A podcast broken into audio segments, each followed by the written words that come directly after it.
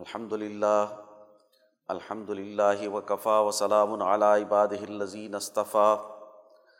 اما بعد فاعوذ باللہ من الشیطان الرجیم بسم اللہ الرحمن الرحیم یا ایہا الذین آمنوا کتب علیکم الصیام کما کتب علی الذین من قبلکم لعلکم تتقون۔ وقال النبی صلی اللہ علیہ وسلم من صام رمضان ایمانا واحتسابا غفر له ما تقدم من ذنبه۔ وقال النبی صلی اللہ علیہ وسلم الصیام جنہ او کما قال علیہ الصلاۃ والسلام۔ میرے عزیز دوستو، رمضان المبارک کی بابرکت ساعات ہیں اور پہلا عشرہ تکمیل پذیر ہے۔ نوواں دن ہے آج رمضان کا، آٹھ دن ہم گزار چکے۔ یہ رحمتوں اور برکتوں کا مہینہ ہے۔ اس کی مثال عام مہینوں کے مقابلے میں ایسی ہے جیسے بہار کو ہوا کرتی ہے۔ یہ نیکیوں کی بہار ہے، گناہوں کی معافی، نیکی کی طرف رغبت، اللہ کا تعلق، وہ بہانے مانگتی ہے کہ کس بات پر انسانوں کی مغفرت فرمائیں اور انسان کا تزکیہ ہو کر وہ ترقی کی طرف آگے بڑھے۔ حضرت الامام شاہ ولی اللہ دہلوی رحمۃ اللہ علیہ فرماتے ہیں کہ شیطانی اثر انسان پر بہیمیت کے راستے سے ہوتا ہے۔ جب انسان کی ملکیت عالیہ ہو اور وہ غالب ہو اور اس کی بہیمیت مغلوب ہو تو اس حالت میں شیطان اس پر اپنا اثر نہیں کر سکتی، لیکن جب انسان پر بہیمیت غالب ہو، حیوانیت اور درندگی، تو شیطان کو گھسنے کا راستہ ملتا ہے اور وہ گمراہ کرتا ہے۔ اسلام نے جو احکامات دیے ہیں وہ انسانوں کا تزکیہ دو دائروں میں کرتا ہے۔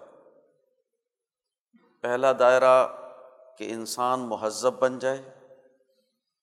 اس میں اعلیٰ اخلاق پیدا ہو، تعلق مع اللہ پیدا ہو جائے، اس کی اجتماعیت درست ہو، وہ انسانی ترقی کے لیے اعلیٰ کردار ادا کرے، وہ ان رکاوٹوں کو دور کرے جو رکاوٹیں انسانی ترقی کے راستے میں حائل ہیں، وہ اللہ تعالیٰ کی ایسی عبادت کرے گویا وہ خدا کو دیکھ رہا ہے، اور اگر یہ درجہ نہ ہو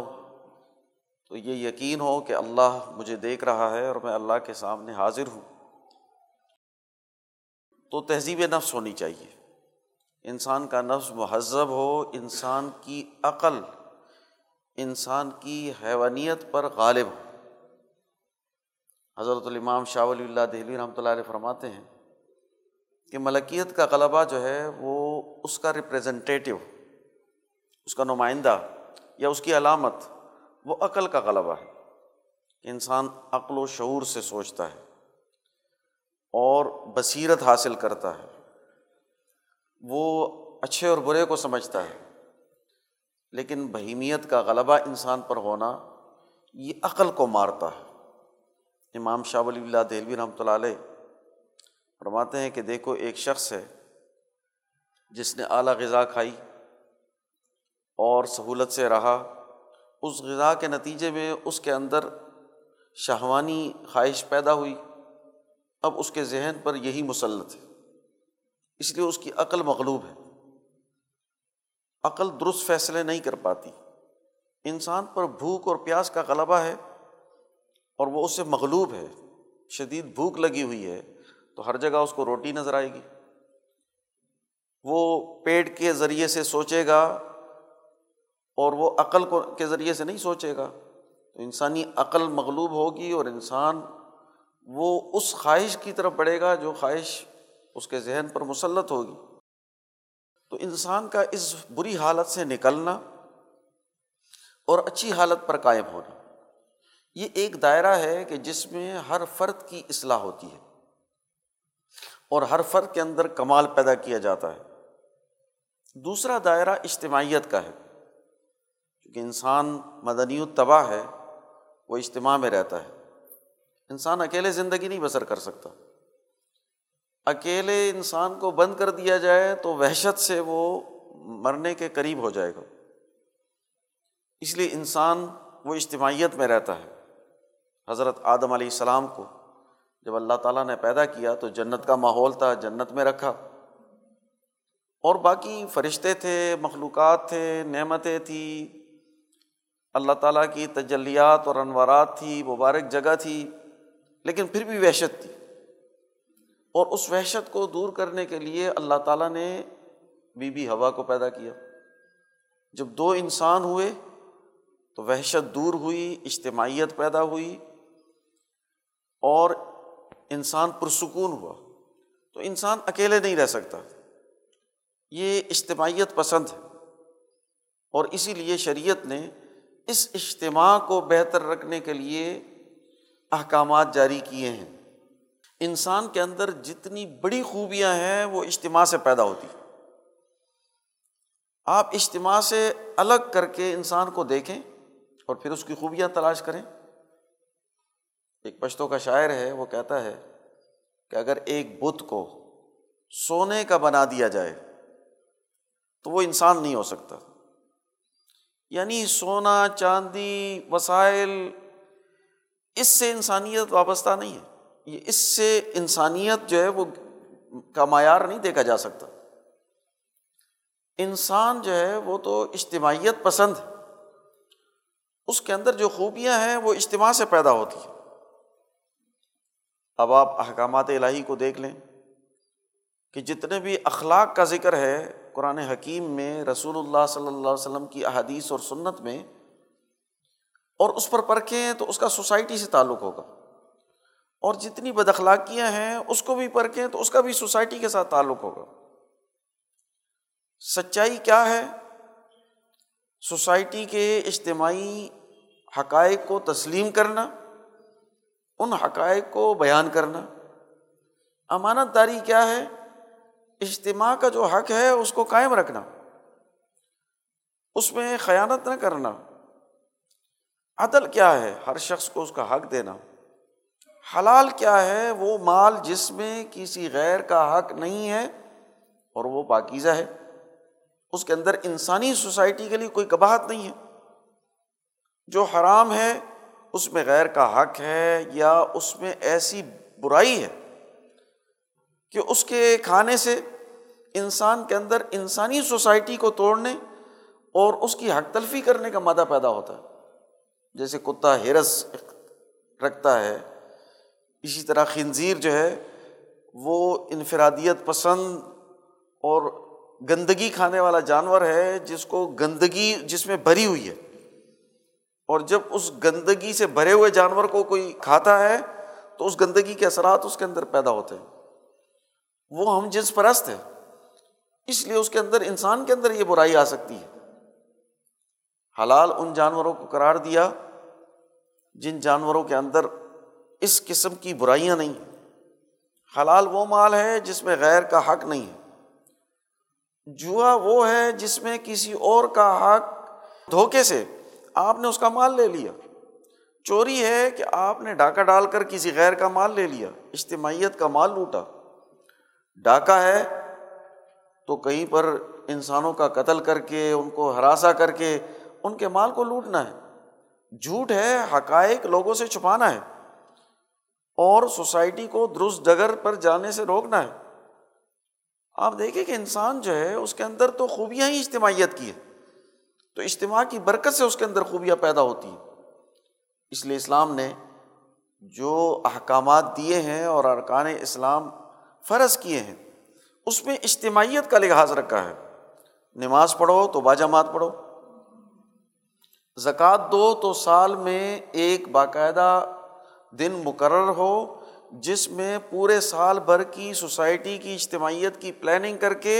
زکوٰۃ وصول کی جائے، اور زکوٰۃ کی تقسیم کا ایک نظام ہو تاکہ سال بھر انسانی سوسائٹی وہ اطمینان سے رہے۔ روزہ فرض کیا تو ایک مہینے میں فرض کیا، جماعت کے ساتھ فرض کیا کہ سب لوگ روزہ رکھیں، دنیا بھر میں جتنے مسلمان ہیں وہ سب کے سب روزہ رکھیں۔ حج فرض کیا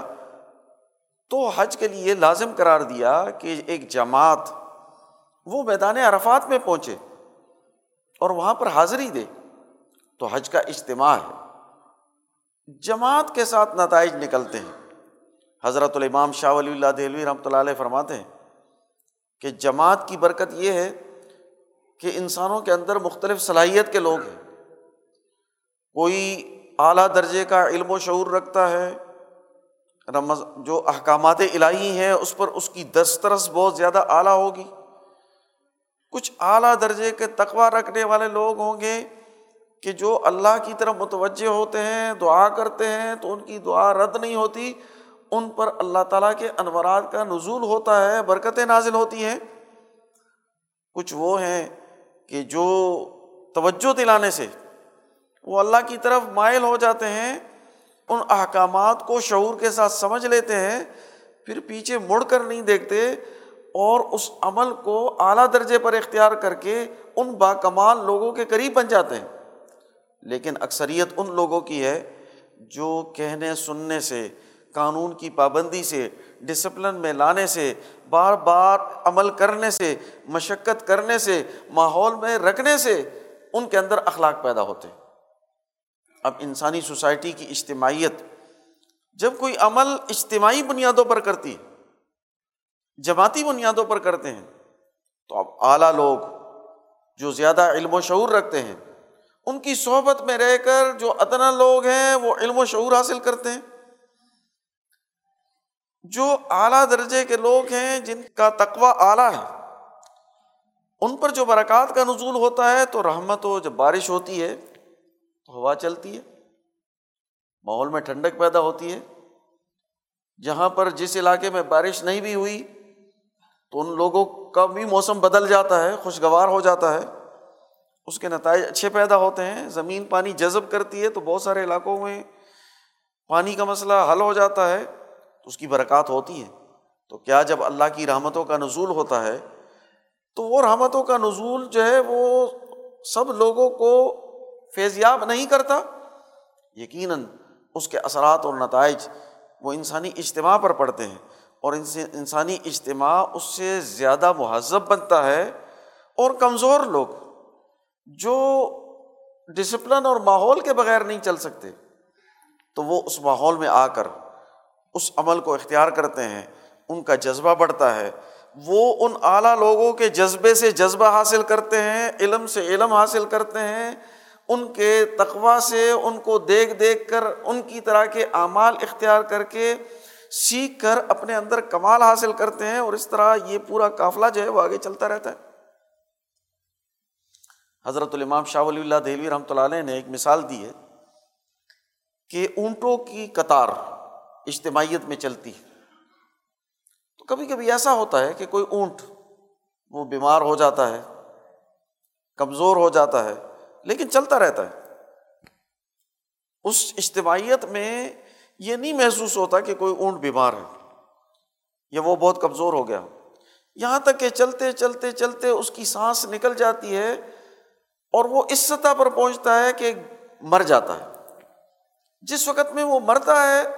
تو وہ گر پڑتا ہے، تو پتہ چلتا ہے کہ یہ اونٹ جو ہے وہ تو مر گیا۔ اب یہ ایک دم سے نہیں مرا،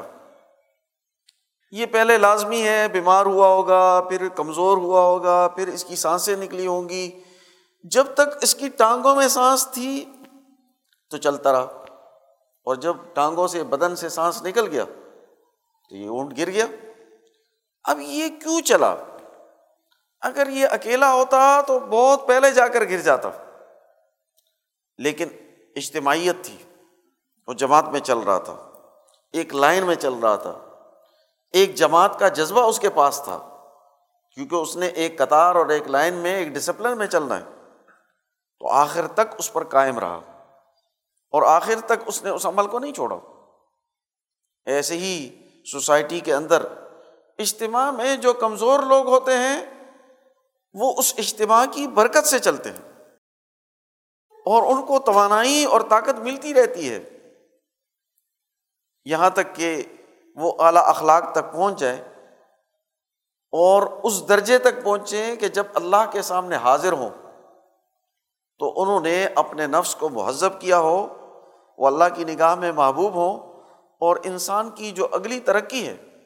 جو جنت اور اللہ کی رضا اور اللہ کی دیدار کی صورت میں انسانوں کو حاصل ہوتی ہے، وہ ترقی انسانوں کو حاصل ہو جائے۔ اب رمضان المبارک جو ہے اس کو بھی جماعت کے ساتھ فرض کیا ہے، اس لیے حکم دیا کہ صوموا لرؤیتہ وافطروا لرؤیتہ، جب چاند کو دیکھو تو روزہ رکھ لو اور جب چاند کو دیکھو افطار کر لو، یعنی اس کا حساب وہ چاند کے ساتھ رکھا۔ اور اس کی حکمت یہ بیان کی کہ چاند جو ہے وہ سب کو نظر آتا ہے، سورج کے ذریعے سے حساب کتاب کرنے میں تو اہل علم کی ضرورت ہے۔ ایک عام شخص وہ یہ نہیں سمجھ سکتا کہ کون سا مہینہ داخل ہو رہا ہے، وہ کیلنڈر سے دیکھے گا تو اس کو پتہ چلے گا کہ جناب یہ اپریل کا مہینہ ہے اور یہ مارچ کا مہینہ ہے، لیکن اگر کیلنڈر نہ ہو اور اہل علم نے اس کو منضبط نہیں کیا تو پتہ نہیں لگا سکتا، اور پھر اس کے اندر بھی حساب کتاب رکھنا وہ مشکل ہے کہ چار سال کے بعد ایک دن کا اضافہ کرنا پڑتا ہے، اور روزانہ کے حساب سے بھی منٹوں کا اضافہ ہوتا ہے، کچھ تبدیلیاں ہوتی ہیں۔ اب بہت حساب کتاب جو ہے وہ مختلف چل رہا ہے، سورج کے اس گردش کے حساب سے وہ مختلف چل رہا ہے۔ چاند جب طلوع ہوتا ہے تو سب دیکھتے ہیں، اور وہ پہلی رات کا چاند ہوتا ہے کہ جب سب دیکھ رہے ہوں۔ یہ خیال غلط ہے کہ پہلی رات کا چاند نظر نہیں آتا، جب چاند طلوع ہوتا ہے تو نظر آتا ہے، مطلع صاف ہو تو لوگوں کو نظر آنا چاہیے۔ تو مہینہ شروع ہو گیا، اور جب چاند نظر آ گیا تو مہینہ ختم ہو گیا۔ تو یہ ایک مہینہ اس کے روزے ہیں، اس لیے جو مشرق اور مغرب کے لوگ ہیں، شمال و جنوب کے ہیں، ان کو چاند کے حساب سے ایک مہینے کے روزے رکھنے ہیں اور ایک ہی مہینے میں رکھنے ہیں۔ وہ مہینہ کون سا ہو تو وہ مہینہ دین اسلام میں اس کو منتخب کیا گیا جس میں قرآن حکیم نازل ہوا۔ شہر رمضان الذی انزل فیہ القرآن، رمضان کا وہ مہینہ جس میں قرآن نازل ہوا۔ اب جس مہینے میں قرآن کا نزول ہوا اس سے بابرکت اور اعلیٰ مہینہ کون سا ہوگا، اس لیے اس مہینے کے روزے رکھنے کا حکم دیا۔ تو یہ مہینہ بہت ساری برکتیں لیے ہوئے ہیں۔ اس مہینے میں لیلۃ القدر ہے جس میں اللہ تعالیٰ کی تجلیات کا نزول، پوری کائنات کو اللہ کی رحمتیں گھیر لیتی ہیں، اس کا نزول ہوتا ہے۔ تو لیلۃ القدر وہ بڑی وہ بابرکت رات ہے، خیر من الف شہر، جس کو ہزار مہینوں سے بہتر قرار دیا۔ تو یہ مہینہ اسی رمضان میں ہے، پھر قرآن حکیم کا نزول اسی رمضان کے مہینے میں ہوا۔ تو رمضان المبارک کے مہینے کے روزے رکھنے کا حکم دیا، اس میں جب سب مسلمان روزے رکھتے ہیں تو یہ بھی پتہ چلتا ہے کہ کون سا احکامات الہی میں کوتاہی کرتا ہے اور کون شخص ہے جو احکامات الہی کو دل و جان سے بجا لاتا ہے۔ اس اجتماعیت کی برکت ہوتی ہے کہ یہ پوچھا جا سکتا ہے کہ آپ نے روزے رکھے کہ نہیں رکھے، ورنہ تو ڈسپلن قائم نہ ہوتا۔ اگر یہ حکم ہوتا کہ سال بھر میں تیس روزے رکھو یا کسی مہینے کے تیس روزے رکھ لو، انتیس یا تیس، تو پھر کسی نے محرم کے روزے رکھے ہوتے، کسی نے شوال کے رکھے ہوتے، کسی نے شعبان کے رکھے ہوتے، کسی نے ذی الحج کے رکھے ہوتے۔ اور جب بھی کوئی اجتماعیت ہو، کوئی اجتماعی پروگرام ہے، دعوت ہے، کوئی اور نوعیت ہے، تو کچھ لوگ کہتے ہیں کہ ہمارا روزہ ہے، کچھ کہتے ہیں کہ ہمارا کوزہ ہے، تو سسٹم تو نہیں بنتا۔ تو سسٹم بنایا کہ جناب ایک مہینے کے روزے سب لوگ رکھیں اور وہ سب لوگوں کے لیے فرض ہو، تو ایک مہینے کا کی پابندی لگائی۔ اور اس مہینے میں جب روزے رکھیں گے تو پتہ ہے کہ جب روزے فرض ہیں تو سب مسلمان روزے رکھ رہے ہیں۔ اب جو روزے نہیں رکھ رہا تو وہ کوتاہی کر رہا ہے، اور جو روزے رکھ رہا ہے اور زیادہ استقامت اور محبت اور شوق و محبت کے ساتھ رکھ رہا ہے تو اس کا بھی پتہ چل رہا ہے۔ اور جب سب روزے رکھ رہے ہیں تو سب کی نیکیاں جمع ہو رہی ہیں، اور یہ نیکیاں جمع ہو کر ایک قمقمہ، ایک روشنیوں کا منار بناتے ہیں۔ آپ دیکھیں کہ جب ایک چراغ جل رہا ہو تو اس کی روشنی تھوڑی ہوتی ہے، لیکن بہت سارے چراغ جمع کر لیے جائیں تو ایک شہر بن جاتا ہے، انوار انوارات کا شہر۔ تو یہ نور کا جو شہر ہے، جو پوری دنیا میں مسلمانوں نے روزے رکھے ہوئے ہیں، تو آپ سوچیں کہ اس اجتماعیت کے جو انوارات ہیں اس کا کتنا بڑا منارہ بن جاتا ہے، کتنی بڑی روشنی بن جاتی ہے۔ اور پھر اللہ تعالیٰ کے جو فیصلے ہیں وہ اجتماع کے بل بوتے پر ہیں۔ اس لیے جب بارش نہ ہو رہی ہو تو کہتے ہیں کہ سب لوگ جمع ہو کر باہر نکلیں، دو رکعت نماز پڑھیں اور اللہ تعالیٰ سے دعا مانگیں، تو اس جماعت کی برکت سے اللہ تعالیٰ بارشیں برسا دیتے ہیں۔ اس لیے جمعہ کی نماز کو باجماعت فرض کیا، جمعہ کی نماز اجتماع میں پڑھنے کا حکم دیا، عیدین کے لیے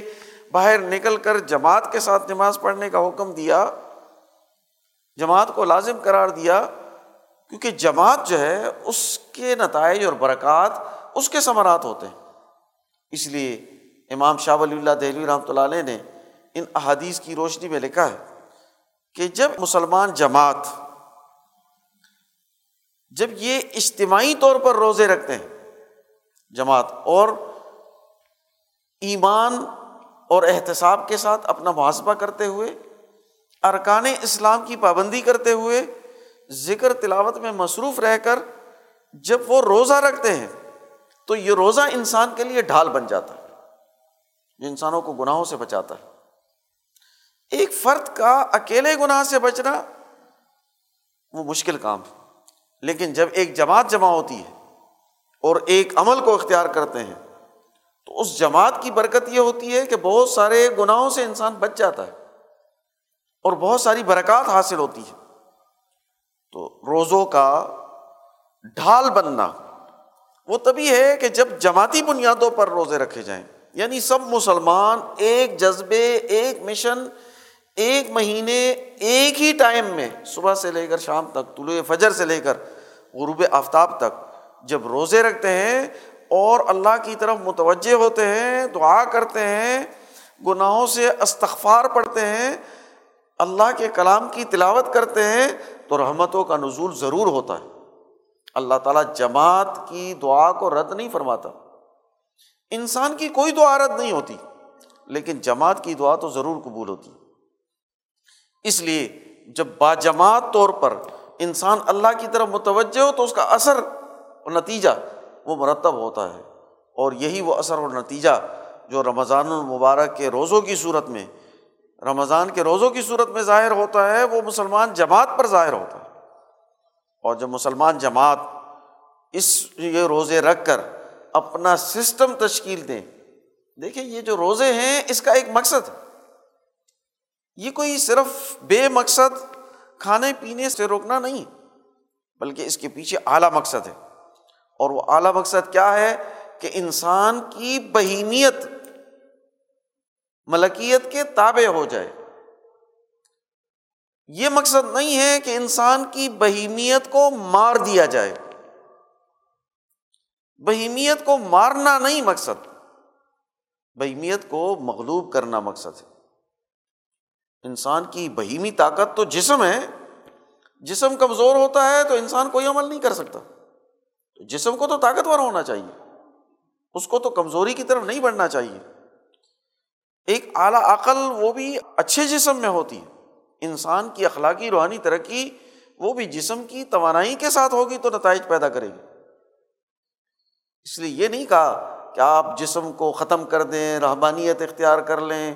سوسائٹی کے تقاضے وہ چھوڑ دیں، سوسائٹی سے کنارہ کش ہو جائیں اور اپنے اوپر ایسا جبر کریں کہ انسان بالکل ہی مر جائے۔ امام شاہ ولی اللہ دہلوی رحمۃ اللہ علیہ نے تیس روزوں کی حکمت بھی یہی لکھی ہے۔ آپ فرماتے ہیں کہ جو ایک مہینے کے روزے ہیں وہ ایک متوازن دورانیہ ہے کہ ایک مہینہ انسان برداشت کر سکتا ہے۔ اس لیے جب مہینے کا آخر ہوتا ہے تو بدن میں کمزوری شروع ہو جاتی ہے، لیکن اگر دو مہینے کے روزے اکٹھے رکھیں تو شاہ صاحب کہتے ہیں کہ بارہا ہم نے اس کا مشاہدہ کیا کہ انسانی آنکھیں دھس جاتی ہیں، بدن کمزور ہو جاتا ہے، توانائی ختم ہو جاتی ہے، اور اس کا نقصان وہ کافی عرصے تک انسان پر مرتب رہتا ہے، اور اگر ایک مہینے سے کم کے ہوں تو ایک ہفتہ دس دن کے لیے تو ویسے بھی لوگ کھانا پینا چھوڑ دیتے ہیں، اس لیے اس کا صحیح نتیجہ نہیں مرتب ہوتا۔ تو ایک مناسب وقت جس میں بہیمیت پر دباؤ بھی پڑے، ملکیت کو تقویت ملے، اور اس سے انسانی بدن وہ بالکل مضمحل نہ ہو جائے، اور پھر اس میں بھی روزے مسلسل نہیں کہا کہ آپ کئی دنوں تک کچھ نہ کھائیں، بلکہ طلوع فجر سے غروب آفتاب تک۔ شاہ صاحب لکھتے ہیں کہ جو مہذب قومیں ہیں وہ صبح و شام کھانا کھاتی ہیں، یہ جو بے سیار خوری ہے یہ مہذب اقوام کی علامت نہیں، ہر وقت کھاتے رہنا، کسی پہ رکنا نہیں۔ مہذب قومیں صبح کھاتے ہیں یا شام کو کھاتے ہیں۔ اب اسلام نے کیا کہا، روزہ رکھا تو صبح کے وقت کو تھوڑا سا پہلے کر دیا، اور شام کو بھی مغرب تک کے دن کا جو ٹائم ہے جس میں روشنی ظاہر ہوتی ہے، طلوع فجر ہوتا ہے اور غروب آفتاب تک، یہ اس کو دن شمار کیا جاتا ہے۔ عرب لوگ اس کو دن گنتے تھے کہ یہ دن ہے، اور مغرب سے لے کر طلوع فجر تک یہ رات ہے۔ تو اب دن کا جو ٹائم ہے یہ کھانے پینے سے رک جائے انسان، ٹھیک ہے؟ تو اب پھر انسانوں کے ذہنوں میں یہ بات آ سکتی تھی کہ جو زیادہ متقی ہوگا وہ کہے گا میں مسلسل روزے رکھتا ہوں اور میں افطاری نہیں کرتا، میں اسی روزے سے اگلا روزہ رکھ لوں تو یہ زیادہ تقویٰ ہے، پھر اس سے اگلا روزہ رکھ لوں تو یہ زیادہ تقویٰ ہے، یا افطار کر کے میں سحری نہ کروں اور سحری کے بغیر روزہ رکھوں تو یہ زیادہ تقویٰ ہے۔ تو حضور صلی اللہ علیہ وسلم نے پابندی لگا دی۔ آپ صلی اللہ علیہ وسلم نے فرمایا کہ یہود و نصارہ میں اور مسلمانوں میں فرق یہی ہے کہ وہ سحری کھاتے ہیں، اور حضور صلی اللہ علیہ وسلم نے اس کی فضیلت بیان کی کہ تم دین پر اس وقت تک مستحکم قائم رہو گے جب تک تم افطار میں جلدی کرو، کہ جب افطار کا ٹائم ہو جائے تو فوراً افطاری کر لو۔ اب یہ تقویٰ نہیں ہے کہ آدھے گھنٹے تک افطار نہ کیا جائے، اور یہ بھی تقویٰ نہیں ہے کہ سحری کو چھوڑ دیا جائے۔ اس لیے سحری اچھی طرح سے کھانا وہ روزے کا حصہ ہے تاکہ انسانی جسم کمزور نہ ہو۔ آپ دیکھیں شریعت نے خیال رکھا ہے کہ جسم میں توانائی قائم رہے اور جسم ملکیت کے تابع ہو جائے، تو اس کو تابع کرنا، قانون اور ڈسپلن میں لے کر آنا، اس کو پابند بنانا، یہ اصل میں نتائج پیدا کرتا ہے۔ تو انسانی عقل کو بلند تر ہونا چاہیے، جب انسانی عقل بلند ہوگی اور اجتماع عقل سے سوچے گا، اس کا سسٹم بنائے گا، اس کا ڈسپلن قائم کرے گا۔ آپ دیکھیں جب ایک فرد بہیمیت سے مغلوب ہے اور عقل اس کی معاف ہے تو غلط فیصلے کرتا ہے، اور اگر ایسی ایک جماعت ہو اور ایسے ہی بد اخلاق قوم ہو جو خواہشات اور شہوات کے پیچھے پڑے ہوں، حرام کے پیچھے پڑے ہوں، بہیمیت جو ہے اس کو ہر طرح سے تقویت دی جاتی ہو، تو نتیجہ کیا نکلے گا کہ وہ قوم بھی ان گمراہیوں کی طرف بڑھے گی جس کے نتیجے میں روزے کے مقاصد ختم ہوتے ہیں۔ اس لیے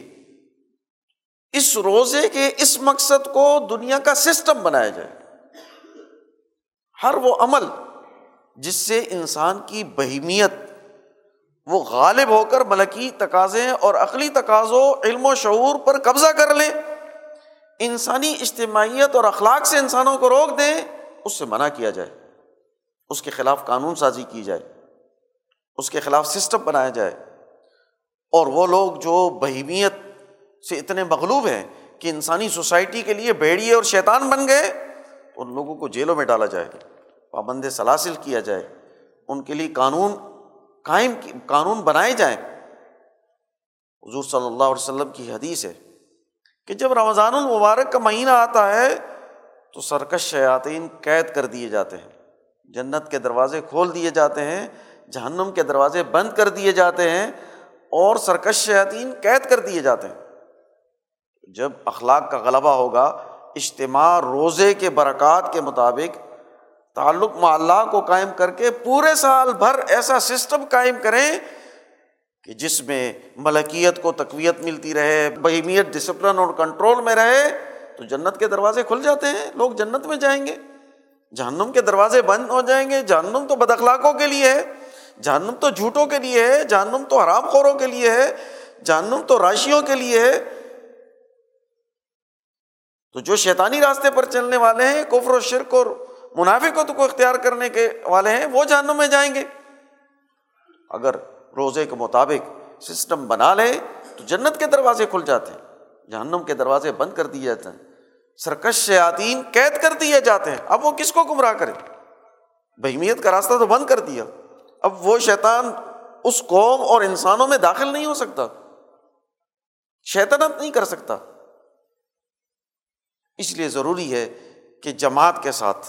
با جماعت اجتماعیت کے ساتھ روزے رکھے جائیں اور اس کا اہتمام کیا جائے. اور پھر یہ اہتمام اس صورت میں بھی زیادہ کارگر ثابت ہوتا ہے کہ جب ہم اپنے اپنے گھروں میں ہوتے ہیں تو وہ نتائج نہیں لے سکتے. بزرگوں کا یہ معمول رہا کہ وہ جمع ہو کر پھر ایک جگہ قیام کر کے روزے رکھتے ہیں